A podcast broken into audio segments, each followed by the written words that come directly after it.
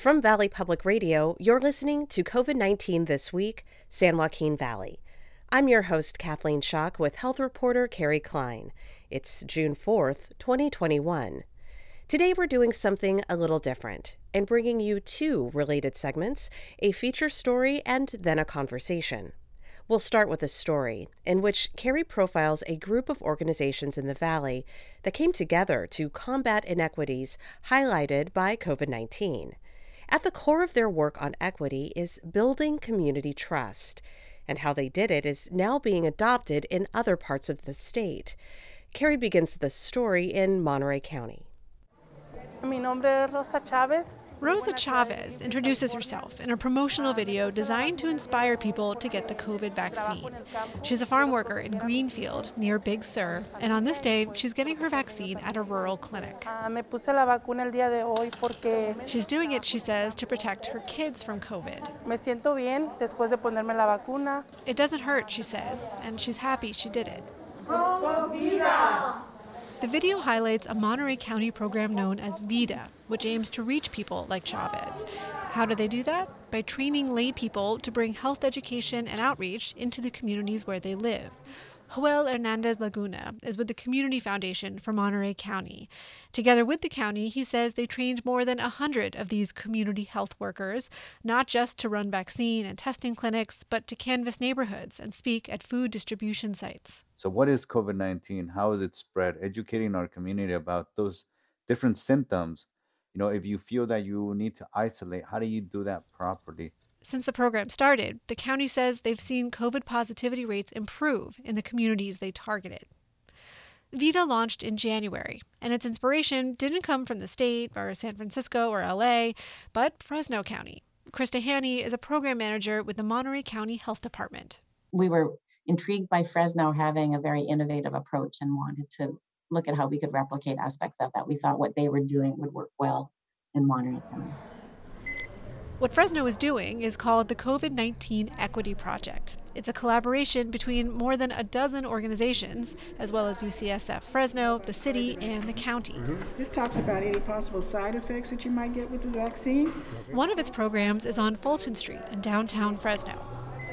The old Goodwill building, with its green marble facade, is now a vaccine clinic a few days a week. Okay. And then if you want to get in touch with Pfizer, you can contact them by calling this toll free number. Thanks to an infusion of more than $12 million from the CARES Act, the collaboration targets disadvantaged neighborhoods, rural areas, and people of color or with disabilities. Patrice Pritchett is the coordinator of this particular clinic, which is hosted by one arm of the Equity Project known as the African American Coalition. This t shirt that I have on says, I got my COVID vaccination. And then the other one says, black and vaccinated. The overwhelming majority of people vaccinated by the Equity Project are people of color. Fresno also has the highest vaccination rate of any Valley county, and it's come the furthest toward vaccinating its most disadvantaged census tracts. Pritchett says none of that could have happened without community health workers behind the scenes. We all play a big part in this from Mr. Russell greeting you at the door to Miss Michaelin giving you your information in regards of what you're receiving, all the way down to the, the people setting up the tents and pulling out the chairs. Beginning last year, Equity Project leaders recruited and trained more than 100 of these workers and secured city and county contracts to get them paid as trusted messengers. Even if you're scared, if you see somebody else that looks like you and you say, man, well, if they can do it, then, you know, maybe I should try. And, and I believe that that is what's happening for our community to be vaccinated. Now, Fresno's coalition is recognized as a role model statewide, especially for the curriculum Fresno State developed to train health workers. That's what Monterey County adopted, and so did Santa Cruz County. A similar coalition is developing in Sacramento County, where Kaying Hang works with the grant giving nonprofit Sierra Health Foundation. She says it's no surprise that such innovation originated right here in the Valley. There are incredible community leaders and advocates who are tackling these inequities, right? And that they are addressing these challenges head on.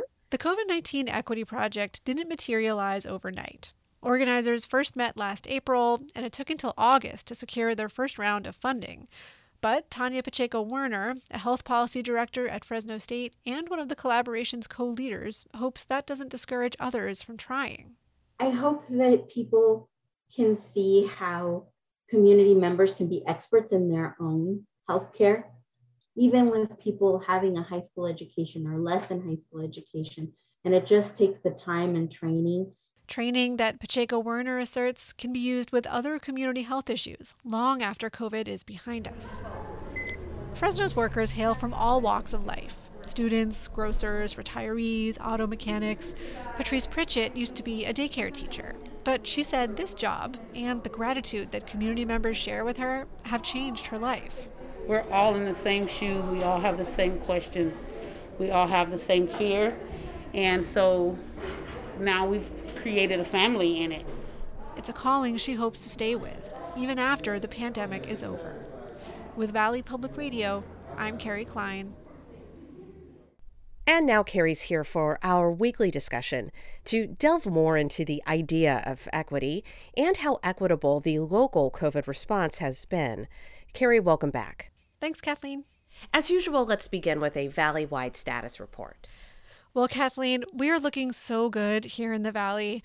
You know, our case rates and our death rates are down to the lowest they've been in over a year.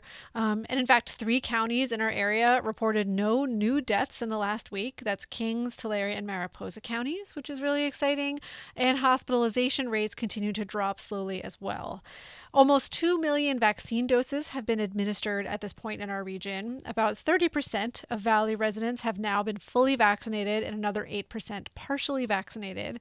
And then when it comes to business reopenings, we are so close to the finish line, counting down the final days until June 15th, when Governor Newsom is set to lift almost all restrictions on businesses and places of worship. Until then, all counties uh, in the area are in the orange tier, except for Mariposa, which is in the yellow tier. And that's the least restrictive tier of the reopening blueprint. It is so good to get good news. I know. so, a lot of your reporting focused on the concept of equity. What does equity mean in the context of the COVID response? Well, it reflects the idea that some communities are more susceptible to the virus than others, and equity would mean targeting, you know, prevention efforts at those communities specifically and not just at the population at large. And so starting last summer, the state made a commitment to equity, meaning that it would be measuring each county's progress toward fighting the virus not just for its entire population, but also for its populations considered to be the most disadvantaged.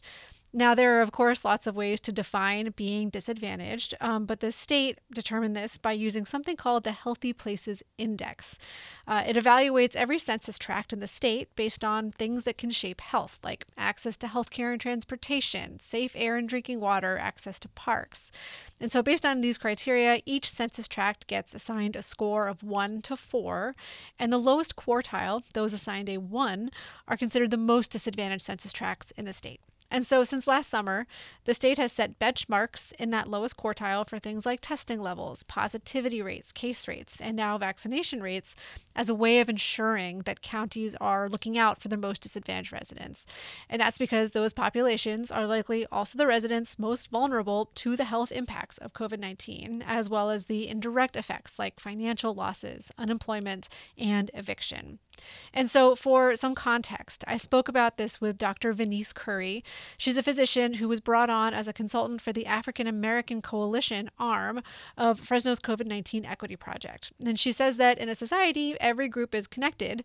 So, when it comes to health, giving one group a leg up inevitably helps others.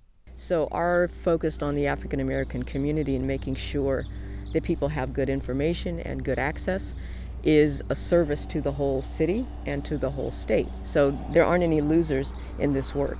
What do we know at this point for which groups specifically are most at risk of contracting and, and falling ill from COVID? Well, we know actually quite a lot about the answer to that question. You know, there are lists of health conditions that make people vulnerable to the virus. We know that essential workers are more susceptible because they've been working in person for much of the last year. Crowded living environments make folks more susceptible. Also, you know, income levels and access to health insurance are tied to uh, virus susceptibility. And so, a lot of these factors, which are referred to as the social determinants of health, they converge to put communities of color particularly at risk. And so the state of California makes some ethnic and racial data available. And sure enough, blacks, Latinos, Hawaiian and Pacific Islanders, and Native Americans have contracted an outsized share of cases. And when it comes to who's dying of COVID, blacks bear the greatest burden compared to their population levels, while Latinos and in some areas whites have slightly elevated death rates compared to their population sizes. So, does it look like this COVID 19 equity project is having an impact in Fresno County? The vaccine data suggests that it is. You know, so far, between all of the collaborations, mobile and stationary vaccine clinics, the Equity Project has administered more than 33,000 vaccines. Now, that's pretty small compared to the 700,000 total doses administered throughout the county. But for those 33,000, almost three quarters of those who receive them identify as people of color. And so that shows the project is reaching a lot of the communities that they're aiming for. Countywide, nearly half of all residents who live in that lowest quartile that I mentioned in those census tracts, almost half of all those residents have been vaccinated, and that's the highest share of all Valley counties. In a recent media call, Fresno County's interim health officer, Dr. Rais Vohra, talked about the Equity Project, which is a partner with UCSF Fresno, and he said the collaboration absolutely has had a positive impact on the county's pandemic response. You know, I think it would have looked much different. Um, I think that we would have had to um, work a lot harder uh, if it wasn't for UCSF Fresno stepping in and, and taking on a lot of the burden uh, for doing a lot of that equity work.